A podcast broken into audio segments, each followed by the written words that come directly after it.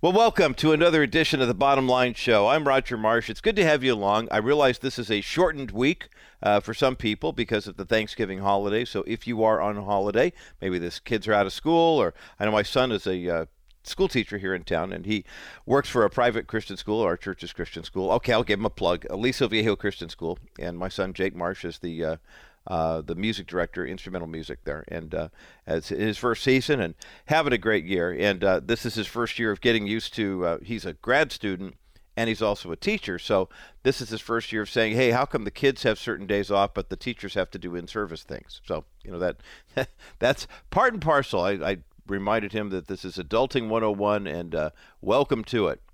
Um, this is such an interesting week to kick things off because it was such an interesting weekend um, at the box office this past weekend.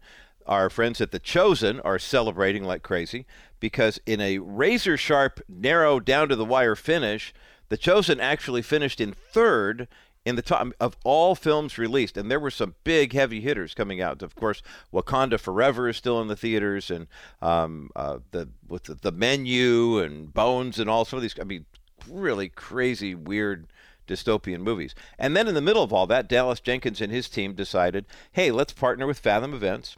Let's release the first two episodes of The Chosen back to back. You figure that's a good movie length release. Uh, this for season three, and knowing that season three is going to drop on the uh, uh, toward the end of the month on the app, but they went ahead and did it. They made us, you know, gave us plenty of access to the actors, so we've got a lot of video that we've recorded, and and the only thing that is keeping you from seeing uh, my interviews, all of them, and uh, the backstage little, I got to do a little documentary about what's happening on the set. Uh, is just quite frankly, we've got so much material to upload that it's taken Josh in our Buffalo studio a while to upload them. But the um, the Chosen wound up coming in third at the box office. Anytime a faith based film does that well, you celebrate. And it's been a while, I'll be honest with you. It's been a while. I think I could only imagine uh, was the last real faith based movie that we had that was cracking the top 10 on a regular basis. I know The Chosen's Christmas special last year did very, very well, but I think it might have done 8 to 12, $10 million for the entire Christmas season. And this is $8.2 million over three days. So we are definitely rejoicing with our friends at The Chosen. Today is Movie Monday, and we've got another great movie to talk about, a movie that's coming to pureflix.com, one of the best pro adoption stories I've ever seen because it was based on a documentary. It's called Lifemark. Kirk Cameron, who's one of the stars and executive producers for that, is going to join me uh, to talk about that later in this hour. So I'll be listening, and of course, with Movie Monday, that means there's always something that we're giving away, and uh, we'll have a uh, giveaway for that coming up late. I mean, if you want to get a call in now, I mean, I'll just I'll let you know. 800-227-5278. Uh, we've got some uh, free subscriptions to pureflix.com.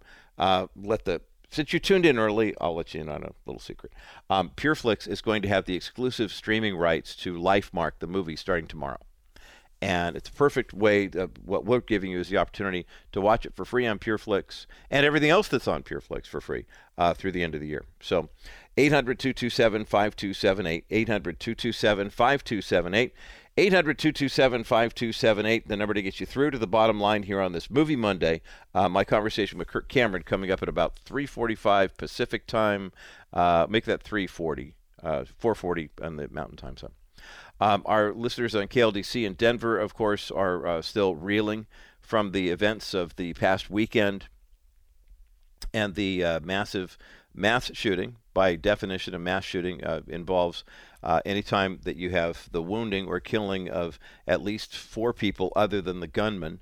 And in this case, uh, the death toll, as we know it, is five dead and at least 25 wounded um, at a, a mass shooting that took place Saturday night at uh, a place called Club Q in Colorado Springs.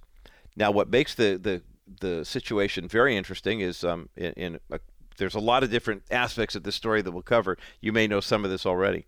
Uh, first and foremost, the uh, young man who was accused of the attack, Anderson Aldrich is his name, and he has a history of uh, what's a polite way of saying this of mental mental instability. Um, he had a previous major run-in with police a little over a year ago um, his mother actually called police on the 18th of June in 2021 and said that he was threatening to cause harm to her with a homemade bomb. That he had multiple weapons, that he had a lot of ammunition, and then she said she basically called police because he had these things at home, apparently, and then had left home and she didn't know where he was. And so she thought, you know, he had threatened her before and she would reach out to police. Every time you see a mass shooting, you have to ask the question is this a one off or does this person have a history? And oftentimes I'm amazed to see. I mean, I understand that the feds don't want to jump right in right away and say, well, somebody called and said your neighbor's crazy and they've got a gun or they're making bombs or whatever, and we're just going to take that person into custody. I mean, that's that's not really fair to that person. But at the same time, I mean, I have to admit, I'm, I'm not in law enforcement, and I know we have a lot of bottom line listeners who are. Um, I'm not in law enforcement, so I don't understand the timing of when do you literally i was going to say pull the trigger but that's not the right expression to use. When do you how much is too much? How much information do you need about someone who might not have both feet in the batter's box as we would say um, who has a history of you know weaponry at home? And, and especially in the case of this guy i mean uh, anderson aldrich's mother called local police in June of 2021 and said, You've got to come get my son because he's a danger. He's threatened me before. I know he has weapons. I know he's trying to make bombs at home, and now he's not here. You need to find him. Um, fortunately for the El Paso Sheriff's Department, uh, they did find him. Uh, he was staying at a neighbor's house, and uh, he had been making bomb threats. When the police did, in fact, contact him, he uh, he didn't want to surrender. Now, eventually, they were able to get him to comply. Uh, he was taken into custody. The officers then, in that case, searched his mother's home and they searched the home that he had been in, but they didn't find any evidence of explosives. So he was he was charged with two degrees or two counts rather of felony menacing. I'm not quite sure what that is, and three counts of first degree kidnapping.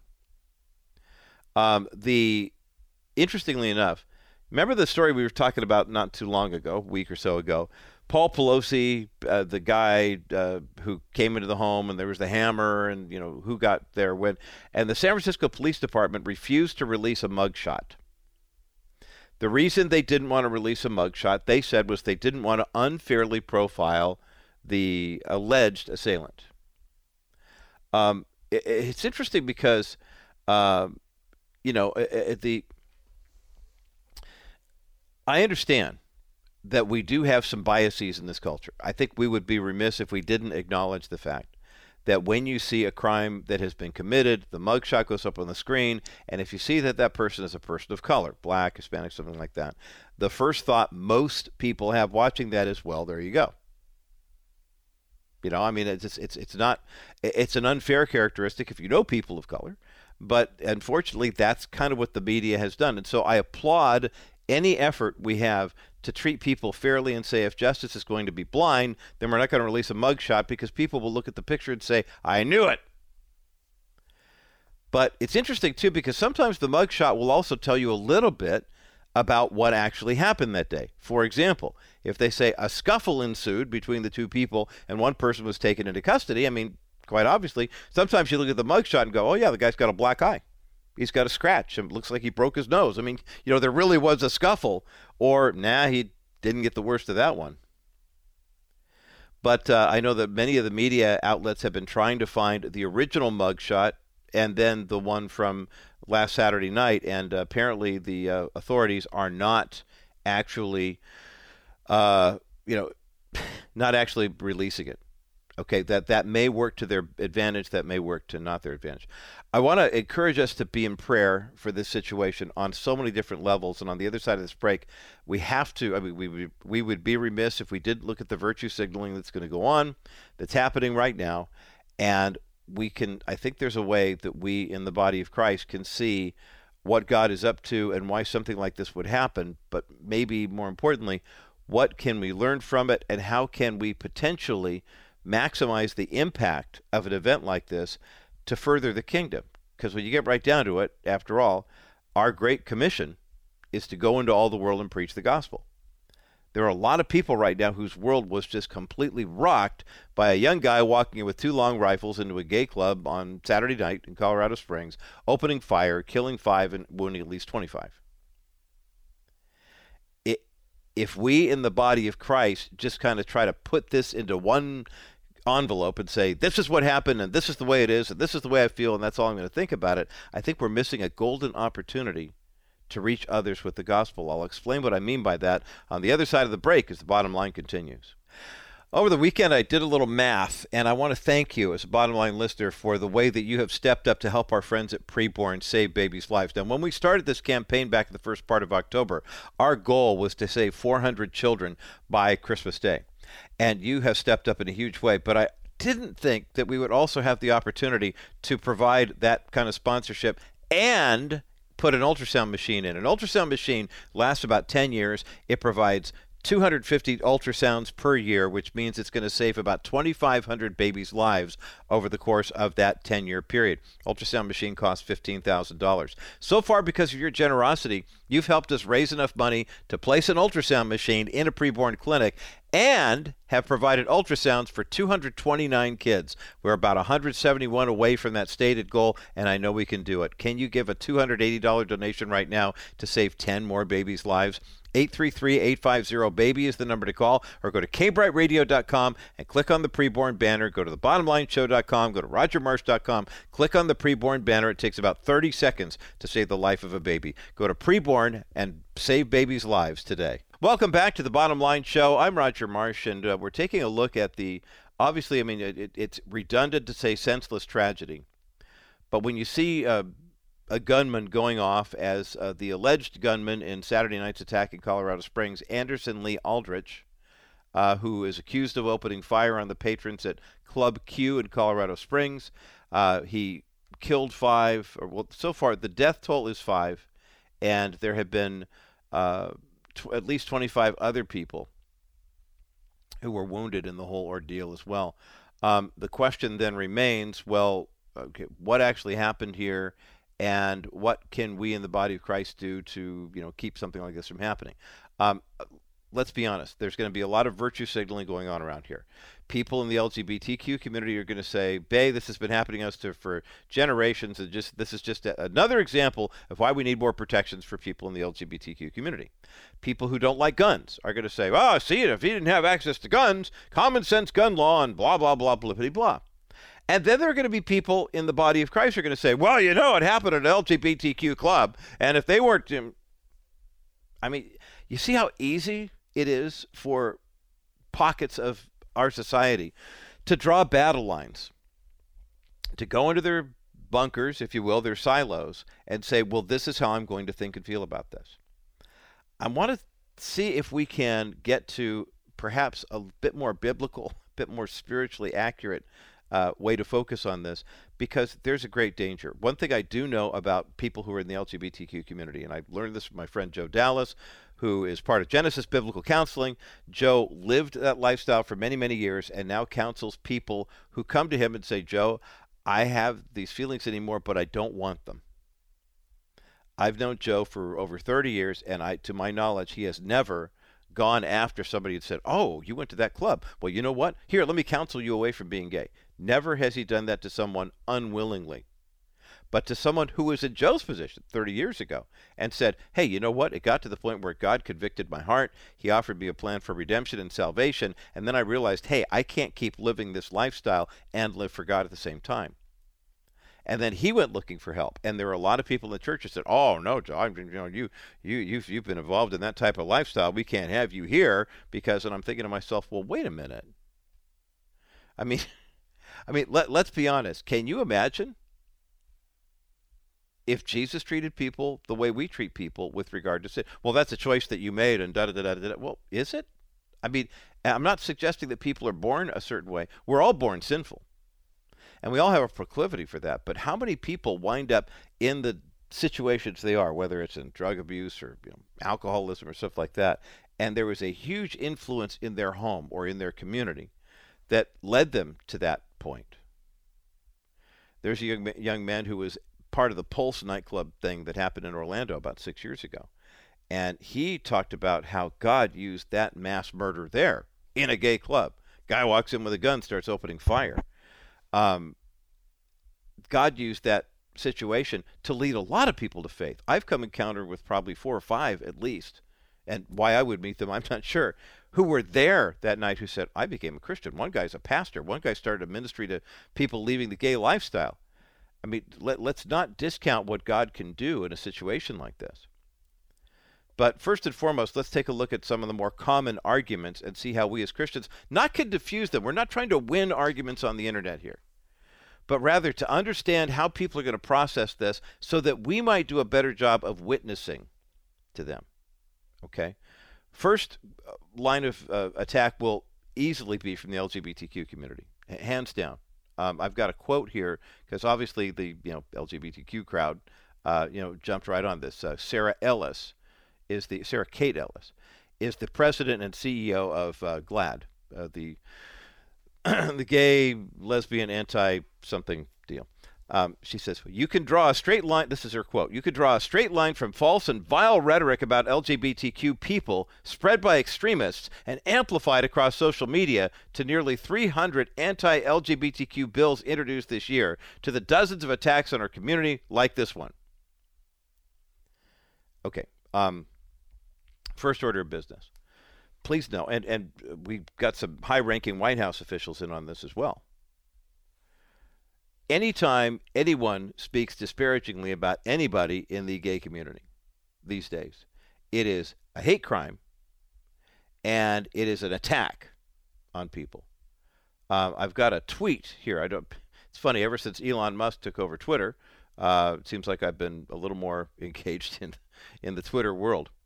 Um, Lauren, Lauren Boebert, who's a uh, congresswoman here in Colorado, um, went online and was commenting on the the situation at the Club Q.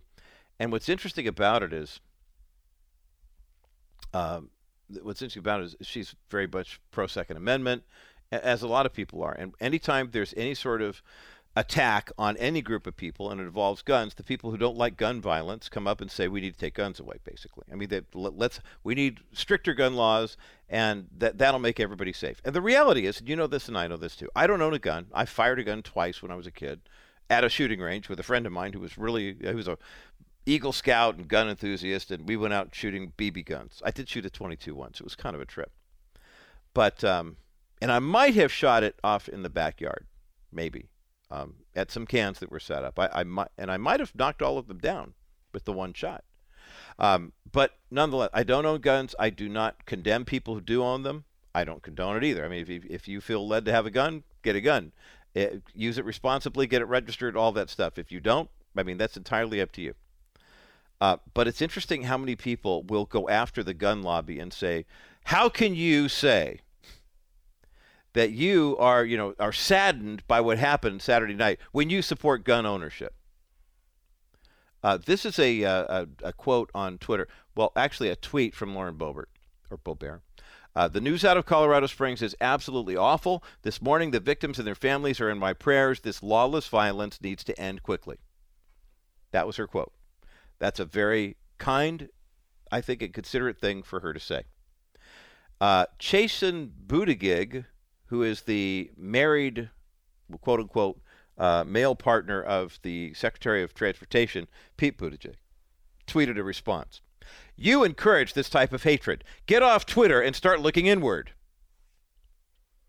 He then issued a separate tweet where he linked GOP and gun violence to the LGBTQ community.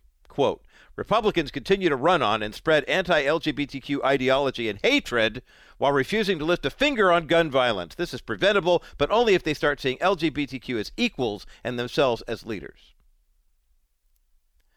Um, California Congressman Robert Garcia, the first openly LGBTQ plus immigrant elected to con- Congress, also agreed. Now, please note that the fact that some people have stood for traditional biblical marriage and choose not to legally recognize gay quote unquote marriage is now a hate crime, according to the quote unquote husband of the Secretary of Transportation.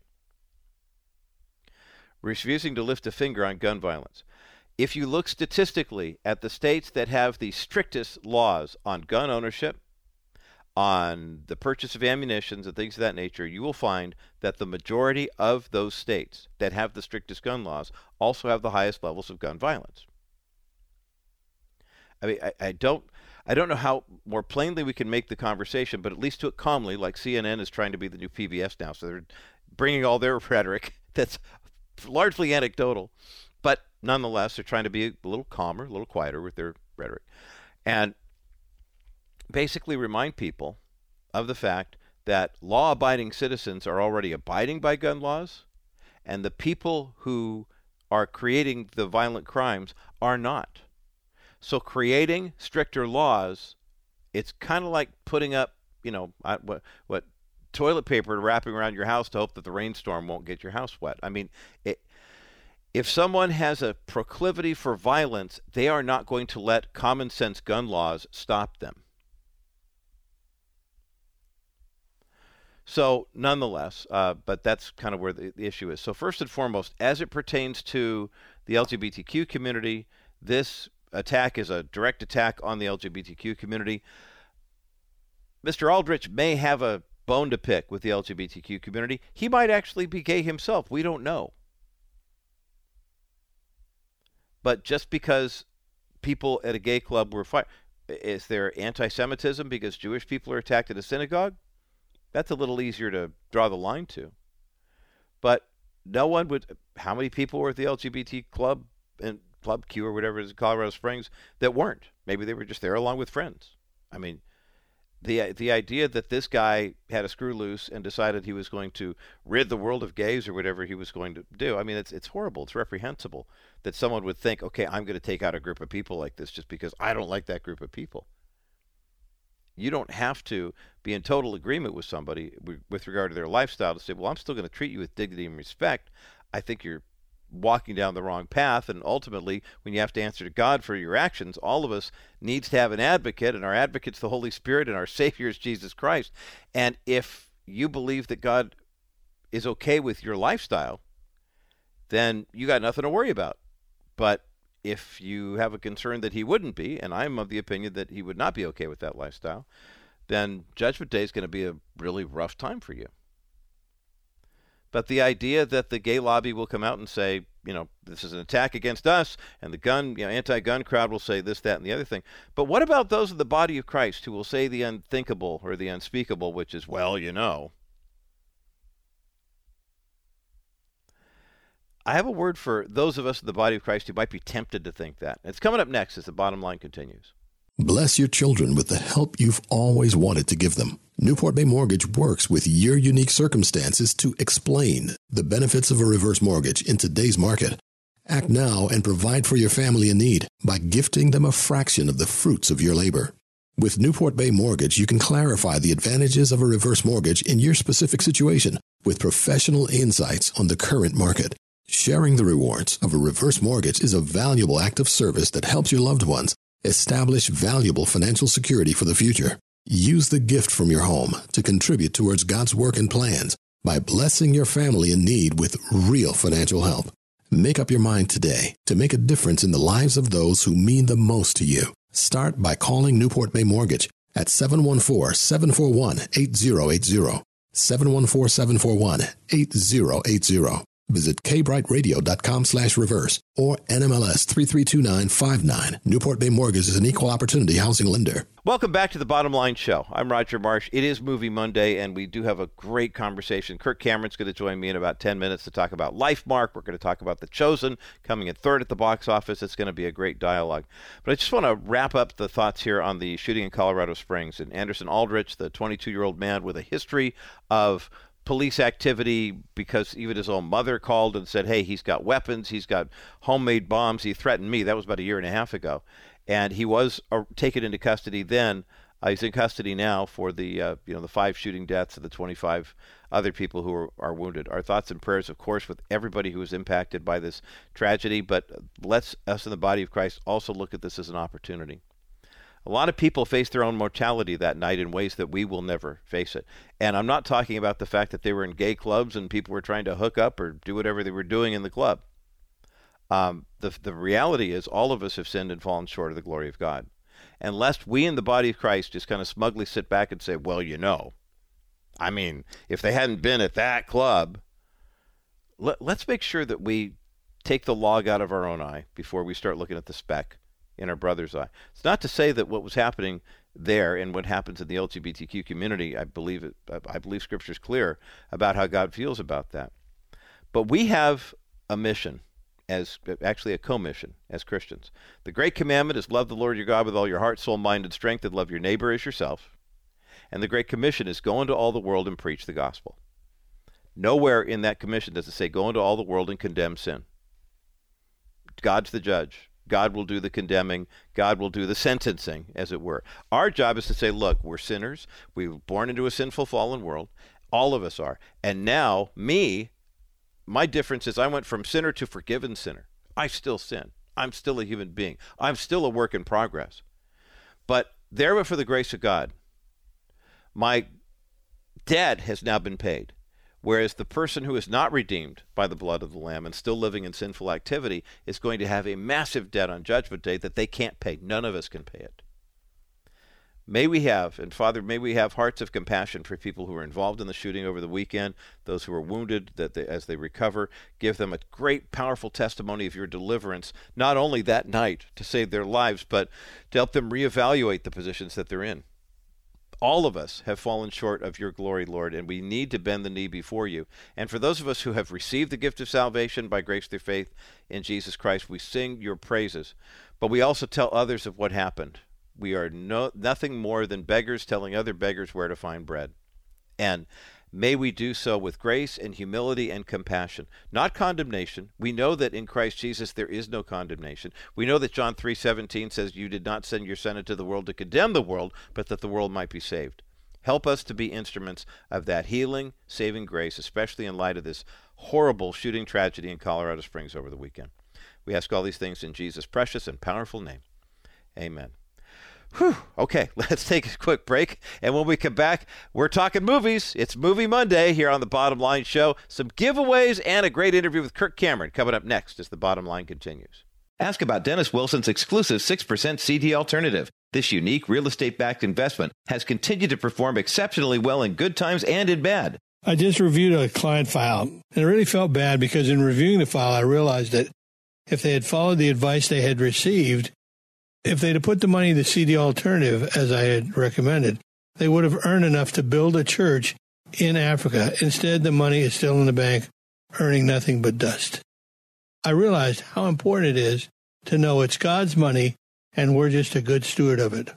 One simple idea on the CD alternative would build a church in Africa honoring God and their clients by stewarding their money well. Call 800 696 9970. That's 800 696 9970. Or fill out the contact form at kbrightradio.com slash Wilson Financial for simply better alternatives. Well, welcome to another edition of the Bottom Line Show. I'm Roger Marsh. If you're just tuning in, happy uh, first part of the holiday week. It's a getaway week for a lot of folks. And if you're traveling, remember you can always carry us along on the My Hope Now app, or you can go to K- KCBC's app or K Bright's app or listen online. Take us wherever you go and wherever you're traveling. Um, we've got a lot of good news to celebrate. Of course, you mentioned in the first half hour of the program about the tragedy in Colorado Springs, and uh, our thoughts and prayers, obviously, with the people who are involved there, the families involved, the family of the shooter, um, and the nation as the nation tries to grapple with another act of violence, and uh, unfortunately, the virtue signalers will be out, and they'll be uh, signaling virtue. I mean, that's just that's what virtue signalers do. They'll they'll make this all about uh, the LGBTQ lifestyle and not about the fact that 25 people were injured five people were killed in a horrific shooting caused by a man who had some mental challenges. Apparently, seemed kind of mentally disturbed, had a history of uh, police activity uh, cops were called out a year ago to his home because his mom said she didn't feel safe because he was making homemade bombs. I mean, there's just a, it's a recipe for disaster. But if we don't keep the main thing the main thing, we could you know, we could very easily Christians could very easily get lost in the well, you know, I mean, it did happen at an LGBTQ nightclub, so we don't we don't want to play that game either. So please keep the uh, victims and their families and everybody involved, law enforcement, as they get to the bottom of this and know that God does some of his best work in the biggest tragedies. And uh, I've heard countless counts of people who survived the Pulse nightclub shooting in Orlando, who uh, wound up, uh, you know, with in ministry. I mean, quite frankly, it just really it was kind of a come to Jesus moment when you face your own mortality like that. Hey, speaking of facing your own mortality, how about Hollywood facing its own mortality this weekend? First, the, the head of Disney gets bounced because they didn't like the non-family way the company was going, and then the little engine that could was hanging on. I'm talking about the Chosen. Uh, we've been talking so much about the Chosen for such uh, for many months about the anticipation that Chosen season three, rather than just drop, as they say, or release on the Chosen app and Angel Studios and all the different places where you can stream the Chosen. Um, they decided to do a theatrical release similar to what they did last year at Christmas time with Fathom Events, where The Chosen would be released on this 2,000 screens. I mean, now you're talking. That's what some of the major motion pictures it was up against. Usually, the reason Christian films don't always do so well at the box office is they get released on four or five hundred screens, and then Wakanda Forever is at forty five hundred. Well, Wakanda came in set, uh, first once again. It's uh, five hundred million over the worldwide. It's it's a phenomenon. People love the first one; they'll love the second one. But The Chosen was actually in second place for a lot of the weekend, and it just got edged out by a movie called The Menu at the very last minute. Chosen wound up at about $8.2 million, which was good for third place. The menu came in at $9 million. So, I mean, it was just, it was just by the hairs on their chinny chin chin. And I believe, if I recall correctly, that the menu had about a thousand more screens. So the per screen average for Chosen was phenomenal. So if you did win tickets from us here at the Bottom Line Show, if you enjoyed the the showing, it's still in theaters. You can go see it. And then, of course, the actual season three premiere online happens after Thanksgiving. So if you didn't get a chance to go to the theaters and you're trying to pinch a few pennies, I encourage you to you know, wait and get the app and you can watch it there. But also, please go to thebottomlineshow.com. Uh, check out my interviews there. And we've got some web content as well. I know it's at rogermarsh.com. I'm not sure if it's at My Hope Now yet or not. We got we we give uh, Josh Myers, our the guy who uploads all the video for My Hope Now. Tamra puts it all together, and then Josh uploads it. And sometimes we give him so much content it takes him a while to get it uploaded. But we've got four really outstanding interviews that I was able to do um, with uh, Brandon Potter, who plays Quintus, and also uh, Liz uh, Tabish, who plays uh, Mary Magdalene, and um, and also Thaddeus and John uh, the Apostle uh, are up there. Nice set that they provided for us at uh, the Chosen my, when I did my set visit back in August, and you can see all of that up at for sure at RogerMarsh.com. Um, speaking of movies, we're going to take a quick break here. Today is Movie Monday, and Movie Monday comes with an interview, a uh, product that we talk about, and a giveaway too. And the Movie Monday giveaway today involves PureFlix.com. Yet again, they've got another special event coming up. Lifemark. Remember the movie that I had talked to Alex and Stephen Kendrick about back in August when it was in theaters?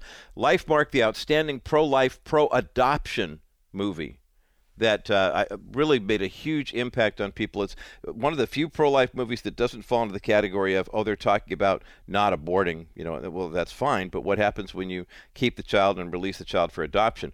Lifemark will start streaming exclusively on PureFlix.com tomorrow, just in time for Thanksgiving, and we have numerous opportunities for you to get free streaming for now through the end of the year at pureflix.com. Uh, just give us a call, 800 227 5278. 800 227 5278. 800 227 5278, the number to get you through to the bottom line. Kirk Cameron talking Lifemark coming up next as the bottom line continues. When you're injured in an accident, you just want to be treated like a human being. But when you are denied what you need to make a quick and full recovery, it can feel dehumanizing. Stephanie Cover puts her client's total healing first, and that means fighting for a settlement that respects you as a human being. The insurance companies don't necessarily care about why you need a settlement, but they know that it means they will lose money. Stephanie will stand up for a dollar amount that values your life and the full process of your complete restoration. Even when the insurance companies are doing their best not to pay you, you have a leg up because Stephanie Cover used to work for those same insurance companies. Getting you well positioned for your full physical, financial, and spiritual recovery is Stephanie's goal in working with you. Save her number now or call 877 214 4935. That's 877 214 4935. Then fill out a contact form at kbrightradio.com slash Cover Law. Stephanie Cover. She knows the other side. Well, it is a movie Monday here on the Bottom Line Show. I'm Roger Marsh. Every Monday here on the program, we like to feature something that is coming out or is going to be available very, very soon. And tomorrow, November 22nd, we begin an exclusive uh, engagement on PureFlix with a movie that I saw a couple months ago that I was just taken with. We've had Alex and Stephen Kendrick on to talk about the movie Lifemark. And joining us today here is the man who's actually the driving force behind it and the star of the movie. Kirk Cameron is uh, the star of Lifemark. And we've got a link for the trailer for it up at the bottomlineshow.com. It's coming to PureFlix tomorrow. Kirk Cameron, welcome back to the Bottom Line Show. Thank you. Great, great to be with you, Roger. And I'm um, excited to be talking about Lifemark let's let's get into this movie here because from what the Kendrick brothers told me, you were the guy who rang them up and said, "I saw this documentary. You guys should make it into a movie." Is that accurate? I mean, that's the super short Reader's Digest version, but fill in some of the gaps for us if you would. Yeah, that's, essentially that's how it happened. Um, uh, prior to that, somebody had sent me a, a texted me a link to a, a short documentary called "I Lived on Parker Avenue," and it was this great little documentary about this 19 year old young man who was adopted. And uh, before he went off to law school, he wanted to reconnect with his biological mother, if if possible. Mm-hmm. And he was able to do that. And he discovered uh, his whole backstory that he never knew about what led to the decision for her to place him up for adoption. Uh, it's an incredibly moving story, and it inspired me particularly as an adoptive father. I've got mm-hmm. six kids, and four of my kids are adopted, and my wow. wife is an adopted child. Mm-hmm. So uh, this little documentary wrecked me, and I called my my buddies, the Kendrick brothers, and I said, "Hey guys, um, I want to make this into a movie. Uh, would you just take a look at this story and tell me if you think uh, it's a good idea, bad idea, and if I'm if you know if I, if I got to be careful about anything?" And they said, "Well, we just watched it, and man, we want to make it with you. How about we co-produce it? I said, hmm. I said, heck yeah, let's do it. So yeah. And it just came out this last summer in movie theaters. Yeah, and it had a great run in the theaters. And now, of course, as we're getting ready for the home delivery with PureFlix.com and eventually DVD and Blu-ray, um, it's encouraging to see a movie like this because I think this is the part of the pro-life equation that often gets left on the cutting room floor. There, there's a movie like uh, uh, uh, any of the pro-life movies. I, I could I am trying to think of the one, the Abby Johnson story. Um, uh, unplanned. Unplanned. Thank you. Um, I don't know why I drew a blank, but that is a movie that basically says, okay, if you have an unplanned pregnancy, there are women going to abortion clinics, and they're either choosing to abort the child or keep the child. But adoption is that option that's kind of been the 800 pound gorilla in the room. And it's amazing how many families are saying, look, we would gladly adopt children. Uh, how many women saying, look, I wouldn't have chosen abortion if I knew adoption was an option. And that's really at the heartbeat, literally, of this story. Kirk, talk about what it's like for you as an adopted father, playing an adopted father in the movie Lifemark. Yes, it, it's an honor. It was exciting for me to play this part, and it was exciting for me to meet the the real guy, Jimmy Scotton, uh, who I play in the movie. Uh, the whole story is just so inspiring.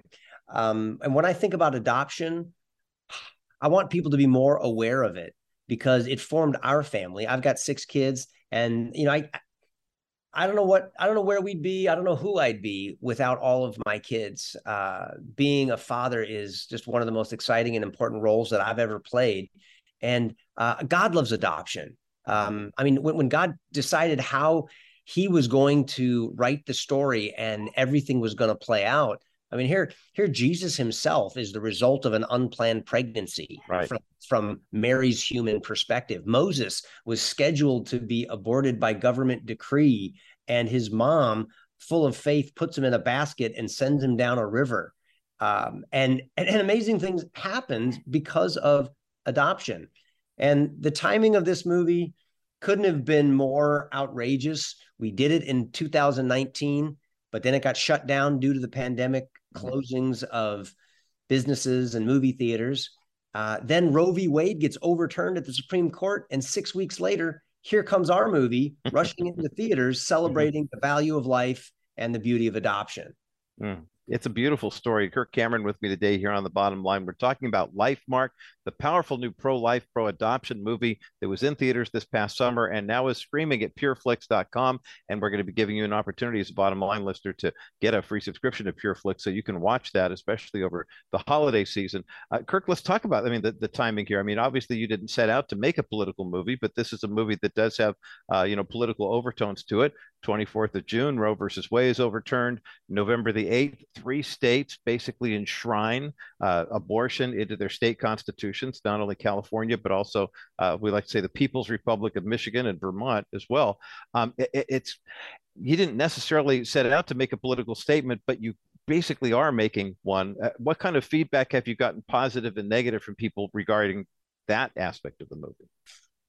Yeah, I think one of the I think one of the most tragic and um, wicked things that that that has happened is that people take um, moral issues and somehow they um, quarantine them into this category and they call them political issues and hmm. and that sort of gives them maybe a, a reason not to deal with it because they don't mm-hmm. want to be political yeah um, but you know i mean do, do, would you call slavery like a political issue or would you say no that's just like that's just like that's just wicked to enslave other human beings based off the color of their skin that's just right. evil I, would put this category into the same category. Uh, I mean, you're going to say that certain human beings are are not essential or don't deserve to live because of what they're tiny, uh, because they're dependent on other people, um, because of where they are uh, at a given moment in time in their development. Um, man, we could put other categories of people into the same into the same spot. How about the elderly? How about the disabled? Um, um how about infants? and toddlers, yeah. uh, totally dependent on other people. So these are moral issues, and every God fearing, um, liberty loving uh, person with a beating heart ought to want to, in my view, stand up for the rights of every human being. And, uh, and as a as a guy who's benefited from the adoption option, I look at that as, um, man, when when when adoption is is is taking place, then those birth moms in difficult situations are being helped with a solution that actually saves someone's life, mm-hmm. like the baby, and it's an answer to the prayers of the many many couples who want to have kids but can't. Right. Right. I'm talking with Kirk Cameron today here on the bottom line. Adoptive dad is he, also the uh, co producer and the star of the brand new movie called Lifemark, which is a powerful pro life, pro adoption movie. And we've got a link for the trailer up at the bottomlineshow.com. Uh, Kirk, you. The thing about the movie that I was telling the Kendrick brothers really got to me was the fact that having I saw the movie, then I went back and watch the documentary. And because uh, I came into the movie not knowing about the documentary, I just thought this will be kind of fun. And I remember thinking during the movie, I mean, no offense intended, but I thought, but Kirk's kind of really underplaying this role. He just kind of seems really mellow and everything. Then I saw the making of and realized, no, you nailed it in terms of getting Jimmy's story. I mean, you were so good at, at portraying that story. One of the scenes that I love in this film, and I'd love to get your comment on this, especially as an adoptive parent yourself, an adoptive father, is the scene where um, where David's parents, his birth parents, are have finally decided to embrace the adoption option. Obviously, there was a, a little attention where his birth father had grown up at home where mom was adopted, and he wasn't really looking at it as an option.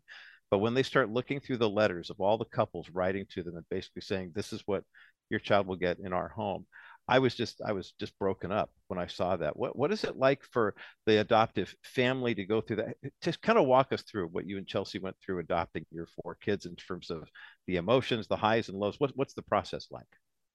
Yeah, I love that scene in the movie too. and and and and that young couple, 17, 18 years old, going through all those letters of adoptive parents, uh, they were blown away too. They're like, man, I never knew that there was this many couples who who were looking to adopt. Yeah.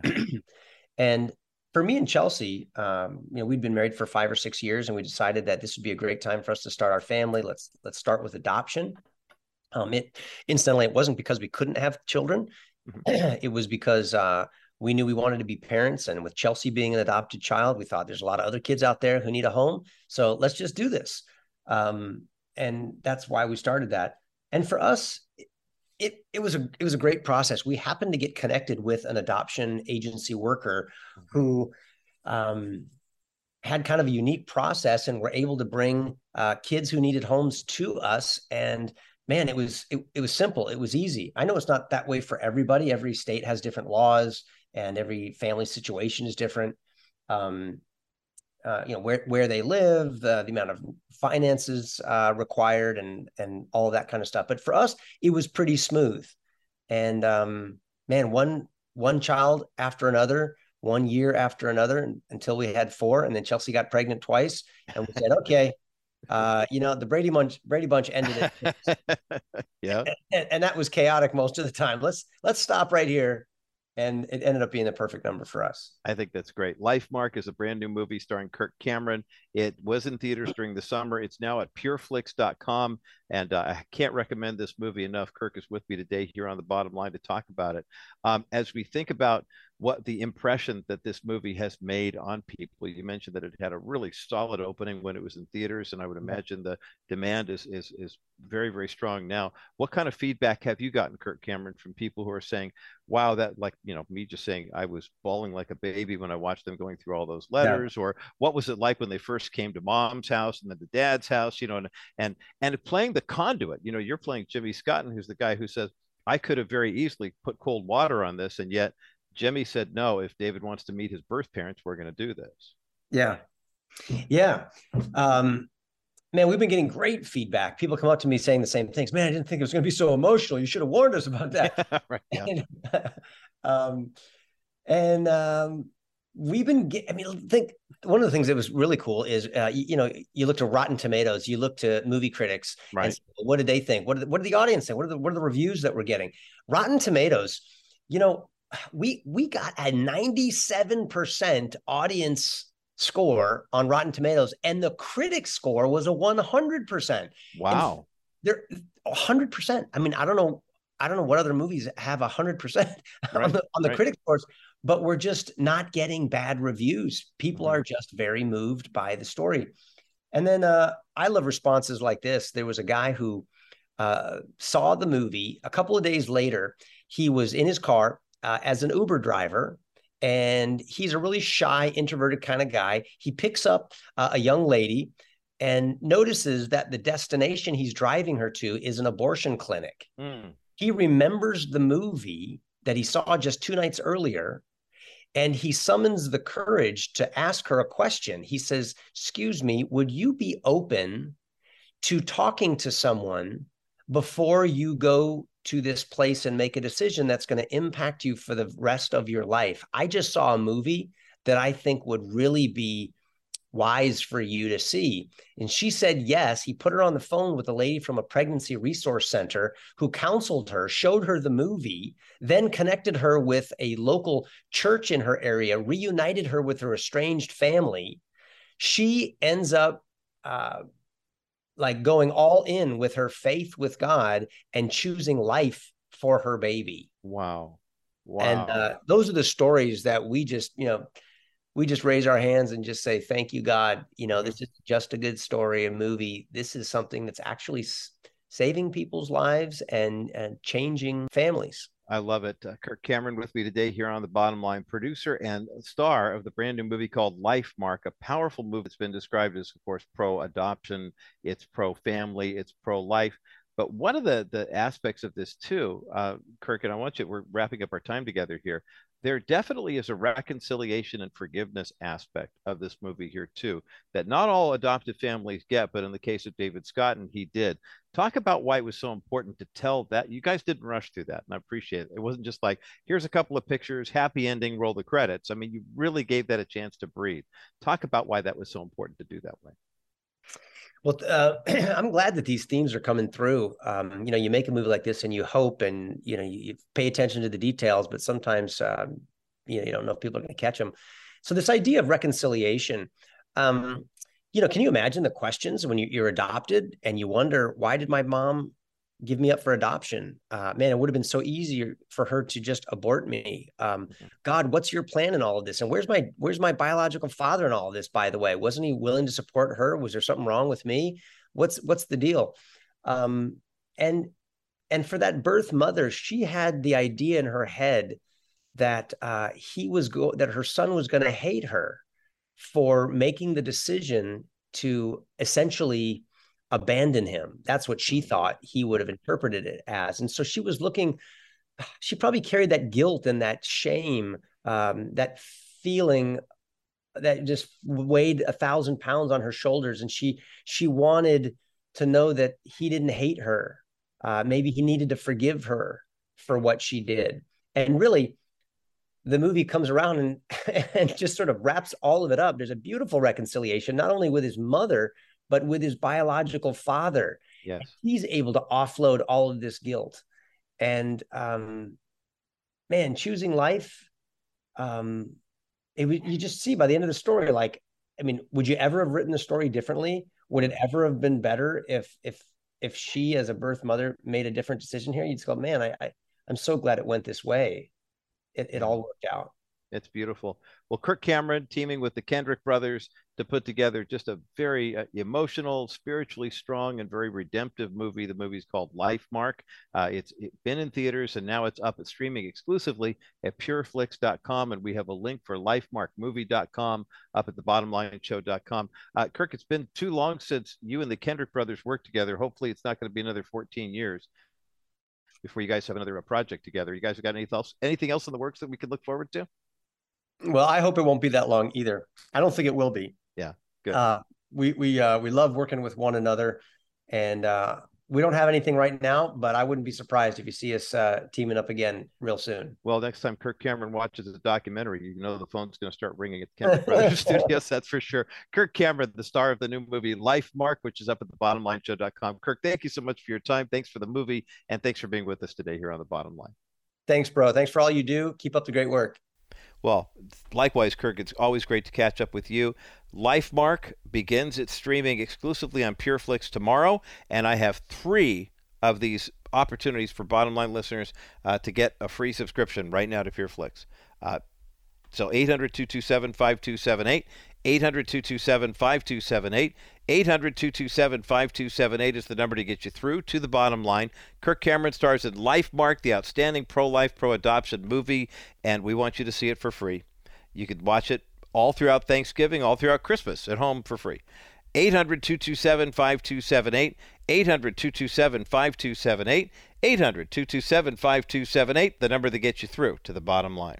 My thanks again to Kirk Cameron for spending time with me today here on the bottom line on our Movie Monday to talk about the Lifemark movie. Of course, that we had the Kendrick brothers on earlier in the summer to talk about when it had its theatrical release, but now Lifemark is going to be streaming exclusively on pureflix.com, and you can get a free seven-day trial if you go to pureflix.com and sign up. But we want you to have a lengthier stay in your free visit, so call us right now. We've got three of these free subscriptions to give away: 800-227-5278, 800-227-5278. 800 227 5278 is the number to get you through to the bottom line. Um, Kirk Cameron, the Kendrick brothers, a great story. If adoption has touched you and impacted your family, you will be moved by this movie, Lifemark. But movies do have the ability, when they're done well, this was originally a documentary that David Scott had shot with a friend of his about his impending meeting with his birth mother and about a 20 minute movie was on, available on YouTube. Kirk Cameron watched it, called the Kendrick brothers, and said, We need to make this into a major motion picture. And they did. It was very moving, very compelling to tell you what it's like to be teenagers who are expecting a child and consider abortion, but then they even had a problem with adoption and had to work through those issues. And then to play, place the child for adoption and see the, the many families. The scene where uh, Kirk talked about the fact that his uh, uh, the David's parents, his birth parents, were going through and having to decide which family was going to be the the one to take their son. And you see the stacks and stacks, like hundreds of letters sitting around on the floor on the couch from parents who are desperate to be parents. And every time I see leftists going out and saying, we need to kill more kids, we need to have abortion as a constitutional right, it breaks my heart, not because I don't want people to have foundational and fundamental rights that they need. I don't believe abortion is one of those rights. But when you think about the children and you think about the families that would willingly adopt these kids that are being aborted, it's just it's heartbreaking. And this film is a game changer, and I'm glad we're profiling it here on Movie Monday.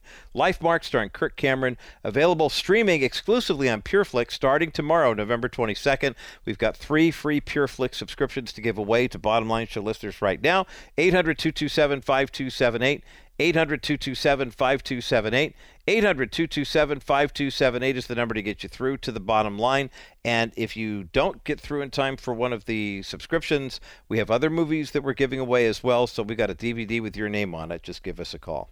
For our KCBC audience, enjoy the rest of your day. Uh, we've got uh, Discovering the Jewish Jesus coming up next. For those who remain on the network, how do you follow God's will in your everyday life? Author and blogger Brittany Ann is going to join me to talk about that coming up next as the bottom line continues. Well, today here on the bottom line, we're going to take on a very difficult subject, but there really is a simple solution. It's not easy, but it's definitely simple. The question is, how do you follow God's will? I mean, there's some biblical guidelines for everyday life that sometimes are hiding in plain sight, and we just need a friendly reminder of what they are. And our friendly reminder is Brittany Ann, who's a an ECPA best-selling author, speaker, and founder of EquippingGodlyWomen.com, which is a popular Christian living website. She's the author of a brand new book that has a very simple but powerful and profound title. It's called Follow God's Will Biblical Guidelines for Everyday Life. And we have a link for the book up at thebottomlineshow.com. Brittany Ann, welcome to the Bottom Line Show. Well, thank you so much for having me. This is such a, I love how refreshingly simple this is because I understand that this is a question that really is, it's, if there ever were an unspoken, unshared prayer request, you know, I've got an unspoken one sitting there in the circle.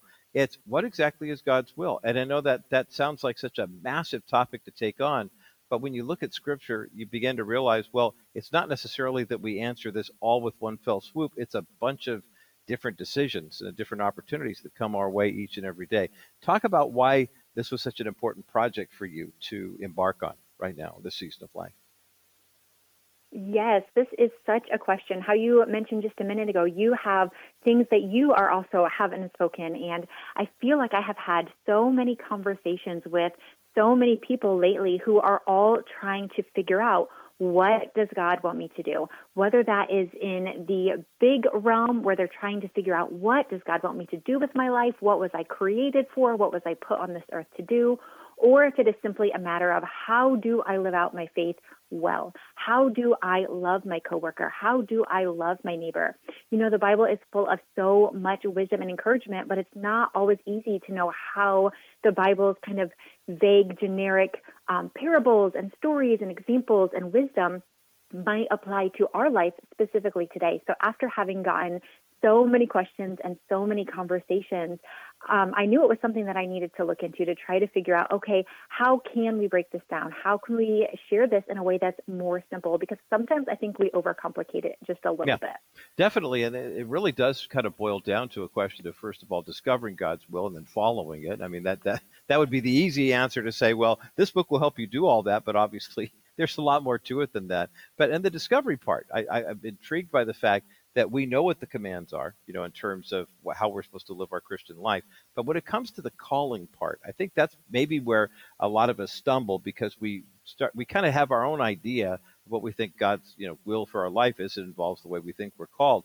But you have kind of broken it down into four different calls that every Christian has on their lives. Can you walk us through those, if you would, Brittany? Because I think that might provide a helpful foundation for the dialogue we're about to have.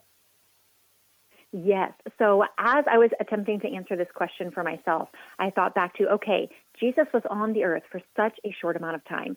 And right. if there was something that we were supposed to do, surely he would say something. So when I went back and I just scoured through the Gospels and made all of these lists of all of the things he told us to do, it really broke down into four things that all fall under one theme.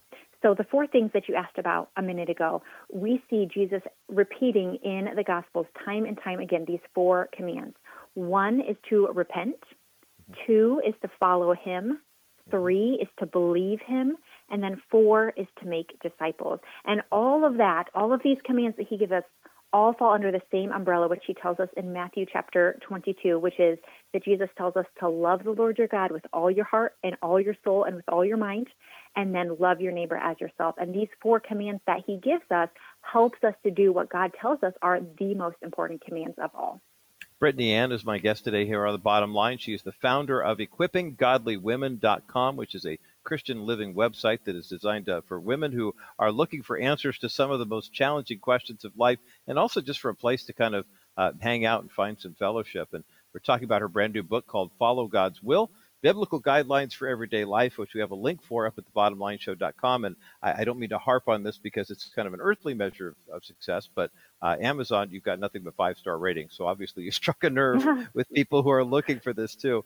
Um, it, it, there's a big difference between what is God's call on my life, and what do I think my call is on my life? And the fact that you broke it down into those four different attitudes that Jesus talks about in the Gospels, it really kind of takes it, it peels us away from the trappings of the world, doesn't it? You know, I think the calling on my life is to have the perfect marriage or the perfect family or, or to have the perfect uh, work relationship or this, that, and the other thing.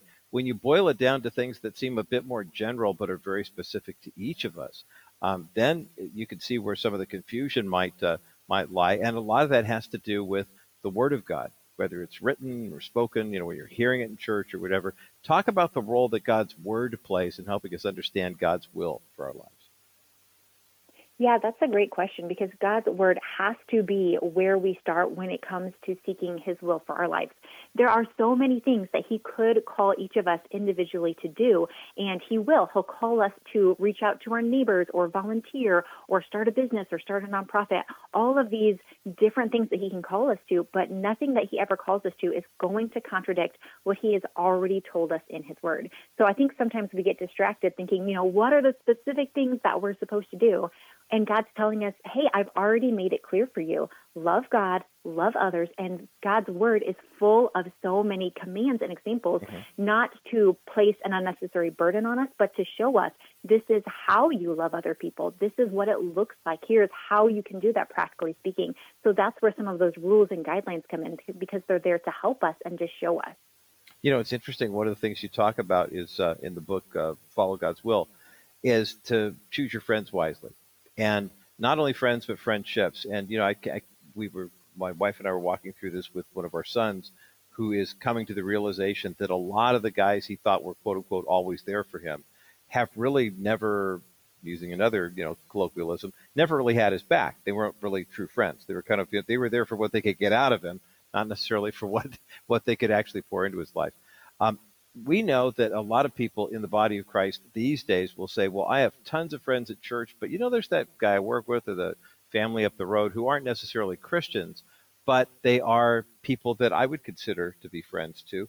You have a chapter in your book that talks about the, the wisdom of choosing friendships wisely. Talk about why that's an important. I mean, it seems obvious to those of us in the body of Christ, but maybe in your experience in ministry, uh, Brittany, and it's kind of coming back to where you're seeing well, gosh, part of the reason why you're having a hard time following God's will is because you're kind of wandering over here with these people. Yeah, it does seem like it should be something that's so obvious. I felt so silly when I started to write this chapter because I'm asking questions like, hey, should we be friends with people who are Christians? Should we be friends with people who are non Christians? But the more that I started listening to so many of the conversations that are out there, there's so many people who are saying, oh, you shouldn't be friends with non Christians at all, or it's totally fine. And so I think that there has to be a balance. And that's why we need to go to scripture for that discernment. So, what does the Bible say? And when we see in the Gospels, we see that Jesus didn't only spend time with the religious people. He right. also spent time with the sinners. He spent time with all kinds of people. But we can also see how those relationships affected him. And we can read in Paul's letters of the advice that he gave. So I think it starts with first recognizing what kinds of people are in our lives, what kinds of influence we are having on them, but also what kind of influence that they are having on us exactly. so that we are surrounding ourselves with people who can encourage us and who can help us go on the right path, but that we're not only surrounding ourselves with people who look and think and believe exactly like we do, because that can be a danger as well. Yes, I'm talking with Brittany Ann today about uh, her new book, Follow God's Will Biblical Guidelines for Everyday Life. We have a link for the book up at the bottomlineshow.com and how important it is to navigate those friendships uh, wisely, especially when we're looking for uh, wanting to make you know good and right decisions, and yet how often we do find ourselves kind of uh, at the wrong end of that. And uh, this book will provide the kind of biblical wisdom that I believe will be uh, uh, very beneficial to men and women alike. Uh, we'll take a quick break when we come back. We're going to talk about, we've been talking about following God's will and also, well, discovering what it is.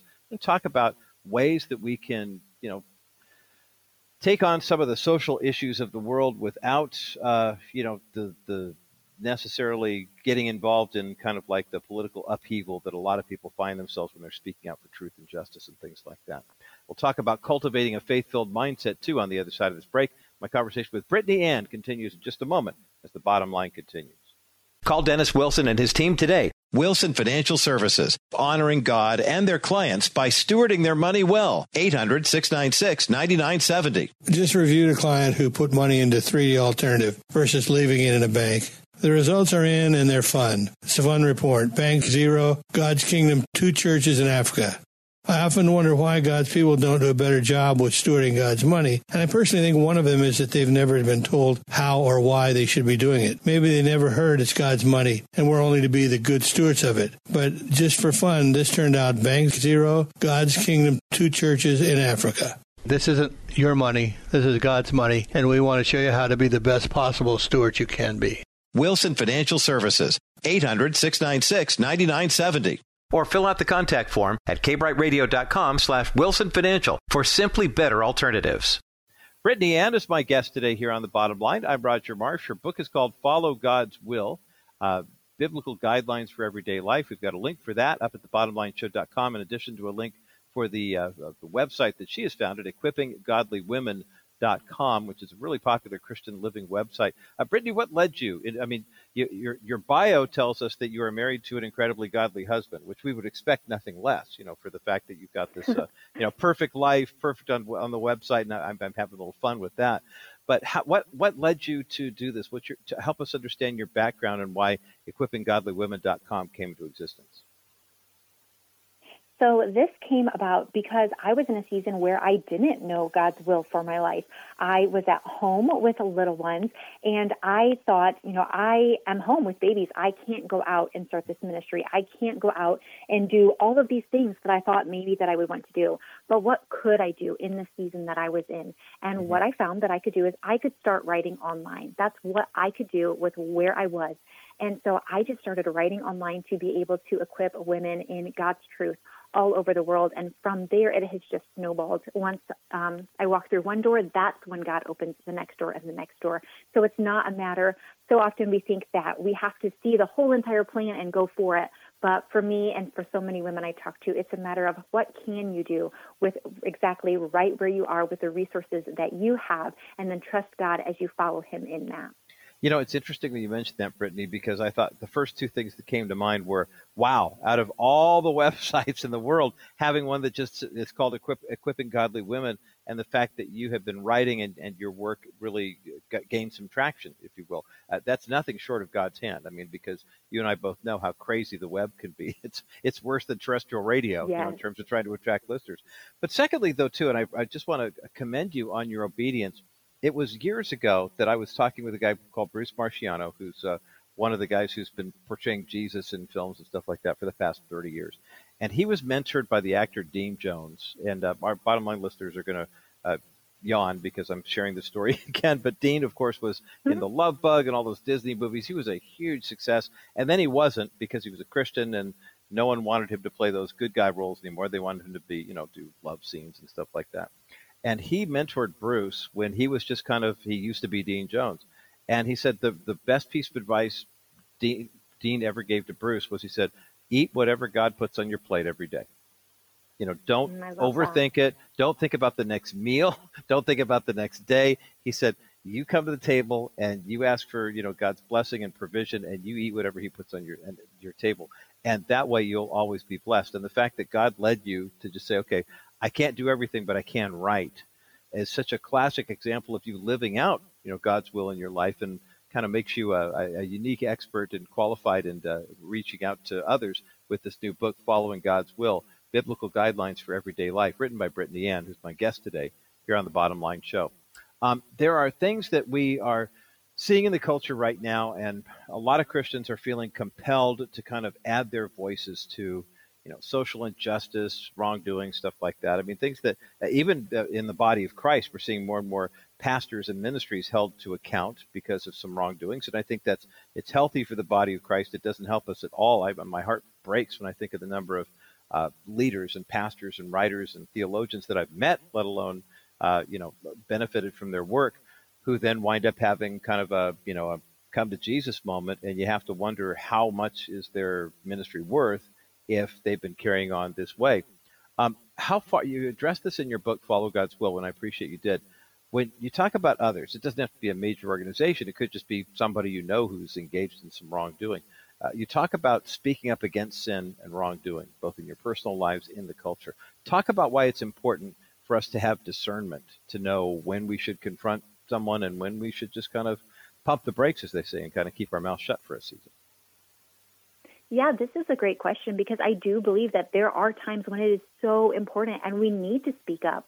I always think of the analogy I heard a pastor share one time that if you saw someone running headlong toward a cliff, you wouldn't just sit back and, and say, you know, good luck for you, you're going to die, but oh well, no one cares.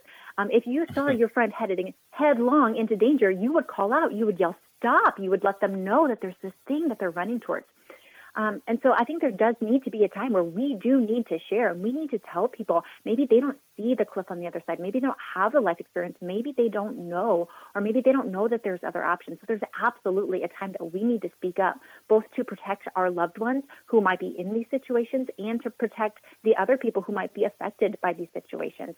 However, while there are times where we absolutely need to speak up for truth, there are also many times when maybe someone needs to speak up, but that someone isn't us. Mm. There are so many billions of people in the world today, and we are not called to witness to all of them. We are not the Holy Spirit. It is not our job to make other people behave the way that we want them to.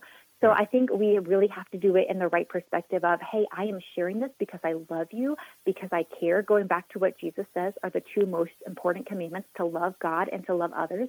To make sure that we are sharing what we know, that the truth, that we're sharing that out of love, but we're not doing it out of a sense of arrogance or a sense of, well, my way is right and you better do it this way. And this is my understanding of God's word. And I would be uncomfortable if you did that. So I think we really have to step back and say, why am I sharing this? And am I the right person to share this? And how should I share this? And there's a lot of questions that need to go into that before we even say anything. Yeah, I'm talking with Brittany Ann today here on the bottom line. Her outstanding new book is called Follow God's Will Biblical Guidelines for Everyday Life. We've got a link for the book up at thebottomlineshow.com. Uh, Brittany, one of the things that you tackle in this book, I think it's so important, is the fact that oftentimes we still, as Christians, are, we, we want to say, I'm completely sold out and surrendered in my faith. At the same time, I also understand too that I am flesh and blood, and I am. Sometimes living a faith-filled mindset is is hard, and I just I want to take the foot off the gas. I just want to eat some donuts and curl up with a blanket and not have to go deal with it. Um, how do we? What you recommend a few ways that we can do this, but how do we cultivate a faith-filled mindset that says, okay, I want to know God's will, I want to do God's will, but I want to keep doing it even when my flesh says, no, I'm just not feeling it today. Well, the good thing to know is that there's only one who is perfect, and that is God, and that is Amen. not us. Amen. If you are someone who says, you know, I really struggle with this, I know that I should be following God's will, but I'm scared, but I'm insecure, but I can't do this. Um, the good news is God already knows. I right. still show up every day, and I've talked to so many people. Those of us who are living out these things that we want to do, we still show up scared. We still show up insecure. But that's the thing is knowing that it doesn't depend on us. Um, our Heavenly Father owns the cattle on a thousand hills. He created time, He created resources, He has everything that we need. It's only up to us to say yes and to trust Him that He will do it when we give our yes. So, going back to your question of how do we do this, I think it starts by um, recognizing that it's okay to do it imperfectly, that it's mm okay if we don't have it figured out, um, but just taking those baby steps, surrounding ourselves with good Christian friends, making sure that we're in God's Word regularly, and then just taking those small steps forward, trusting that when we take the first step, God will make the way for the second step. And we don't have to have it all figured out. We don't have to see the whole picture, but we can trust that who God is, that He loves us, that He cares for us, and He will make it possible if it is something that He has called us to do. Brittany Ann is the author of a brand new book called Follow God's Will Biblical Guidelines for Everyday Life. We've got a link for that up at the thebottomlineshow.com. A couple minutes left in our time together, Brittany. And, um, you know, I, I realized that that used to be kind of like the ultimate question. You know, how do I follow God's will when life is hard? But it's kind of becoming the penultimate question now because of the fact that people who disagree with our Christian faith are a lot more bold, you know, in the way that, as a matter of fact, they've got the culture kind of on their side, where it used to be we as Christians could say, okay, well, you know, America, you know, being a Christian is kind of a home game for us. We're the home team. Now it's it's getting tougher and tougher, and I would imagine, especially for women, um, who you know, relationships are so everything. Um, how do you mm-hmm. encourage women to stand strong for our faith when they find themselves facing more and more opposition, either with the school system or, or just the culture on the whole, um, what, what are some good steps that a woman could take to stand firmer in her faith? I think the first thing that I would do is to surround myself with a really strong, supportive community because it's so difficult sometimes. All of us, we want to fit in, we want to be accepted. That's just um, the way that we're wired sometimes, that we want to fit in. So making sure that you are surrounding yourself with other Christian women or men or whoever is in your community that um, cheer you on, that are doing these kinds of things that you want to do, that they're not lukewarm in their faith, that they are stepping out boldly, um, that they're speaking up when it's time to speak up and staying quiet when it's time to stay quiet, and that they're people who, even when they're afraid, they're doing it anyways. So that's what I would start with. You know, find that community, and if you don't have that community, um, find a local church. And if you can't find that local church, um, there's so many resources online, like this show, and even in God's Word, just going back to all of those Bible stories, um, and just to see. It's so encouraging to me to go back and see God came through for this person, and God came through for this person, and God came through for this person. And the same God that came through back then, who parted the Red Sea, who demolished Jericho, the same God that did all of that, he's going to come through for me too. Mm, and that's such a, a that's a promise you can take to the bank. It doesn't matter what's going on in the economy right now. That's one that you can actually cling to and uh, and, and and live out each and every day. Uh, Brittany Ann, time has gone by much too quickly, but I want to commend our book, your book, to you, our listeners, one more time. The book is called "Follow God's Will: Biblical Guidelines for Everyday Life." We've got a link for that book up at thebottomlineshow.com, in addition to a link for her website, equippinggodlywomen.com. Brittany, thank you so much for the work. Thanks for your time today here on the program. Really appreciate getting to know you here on the Bottom Line Show. Thank you so much. Well, a delightful conversation and a helpful resource to share with you today here on the bottom line. Thanks again to Brittany Ann for joining me for a conversation about her book, Follow God's Will Biblical Guidelines for Everyday Life. It can't be more simple and straightforward than that. We have a link for the book up at thebottomlineshow.com and a copy of the book to give away right now. 800 227 5278. 800 227 5278. 800 227 5278. The number to get you through to the bottom line. Brittany Ann, of course, at ECPA best-selling author. You can find her at equippinggodlywomen.com, which is where we have a, a link for this book as well. Uh, we've got all of that up at the thebottomlineshow.com. When you get to the point about where you ask that question, uh, where is God leading you? I, one of the things that people will often ask is, well, how do I figure out God's will for my life personally? I mean, I think I should read the Bible and understand and pray and hear God's voice, but it just doesn't seem like I'm doing it. How can I be certain?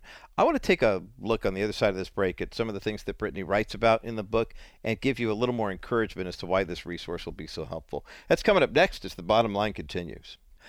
Over the weekend, I did a little math, and I want to thank you as a bottom line listener for the way that you have stepped up to help our friends at Preborn save babies' lives. Now, when we started this campaign back in the first part of October, our goal was to save 400 children by Christmas Day.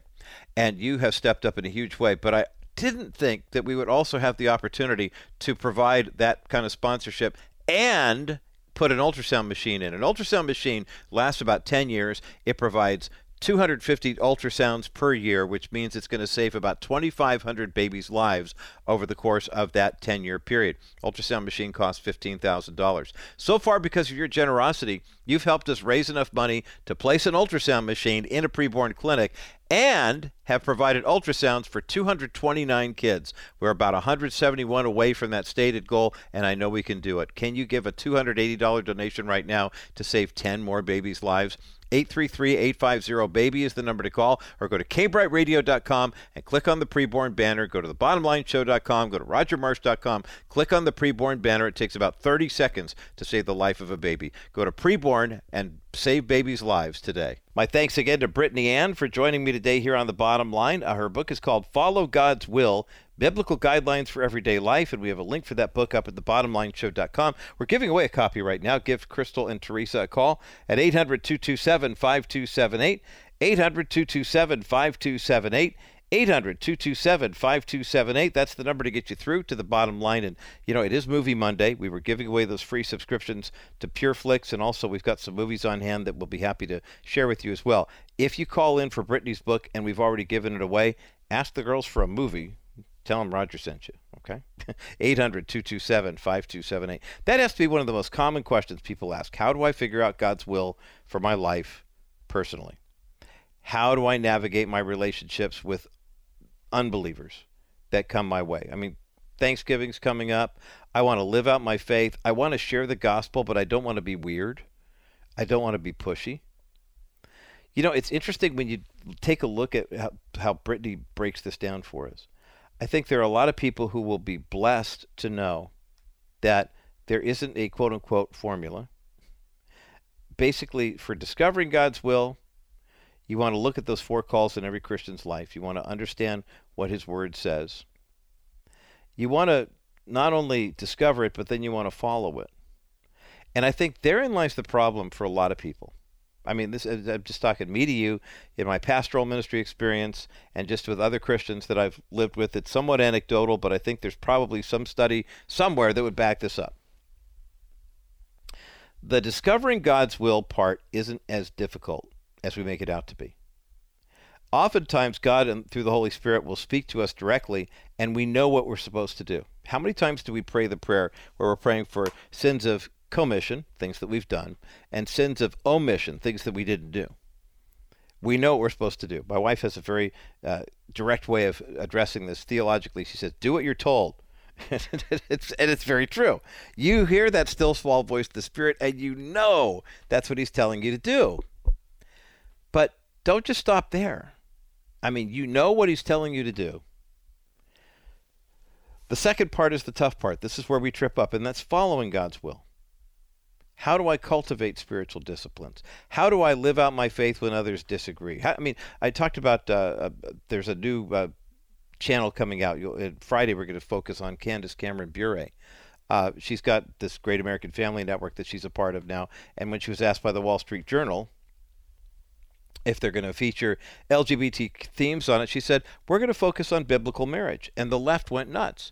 But she's standing her ground. She said, It breaks my heart that people are so upset that this is what we want to do because this is what we believe. And they're mad that we're not being inclusive. But you'll find very soon that when you try to appease progressives and leftists, they want you to kowtow to what they're doing. Ultimately, one day every knee will bow in one direction, and that's to Jesus Christ. And we do that now. And if the culture doesn't get it, and if the culture gets angry with us, well, at the end of the day, who is the one that we're to please? The members of the culture, or the one who made us, loves us, redeems us, and restores us? That was a rhetorical question. and that's the bottom line.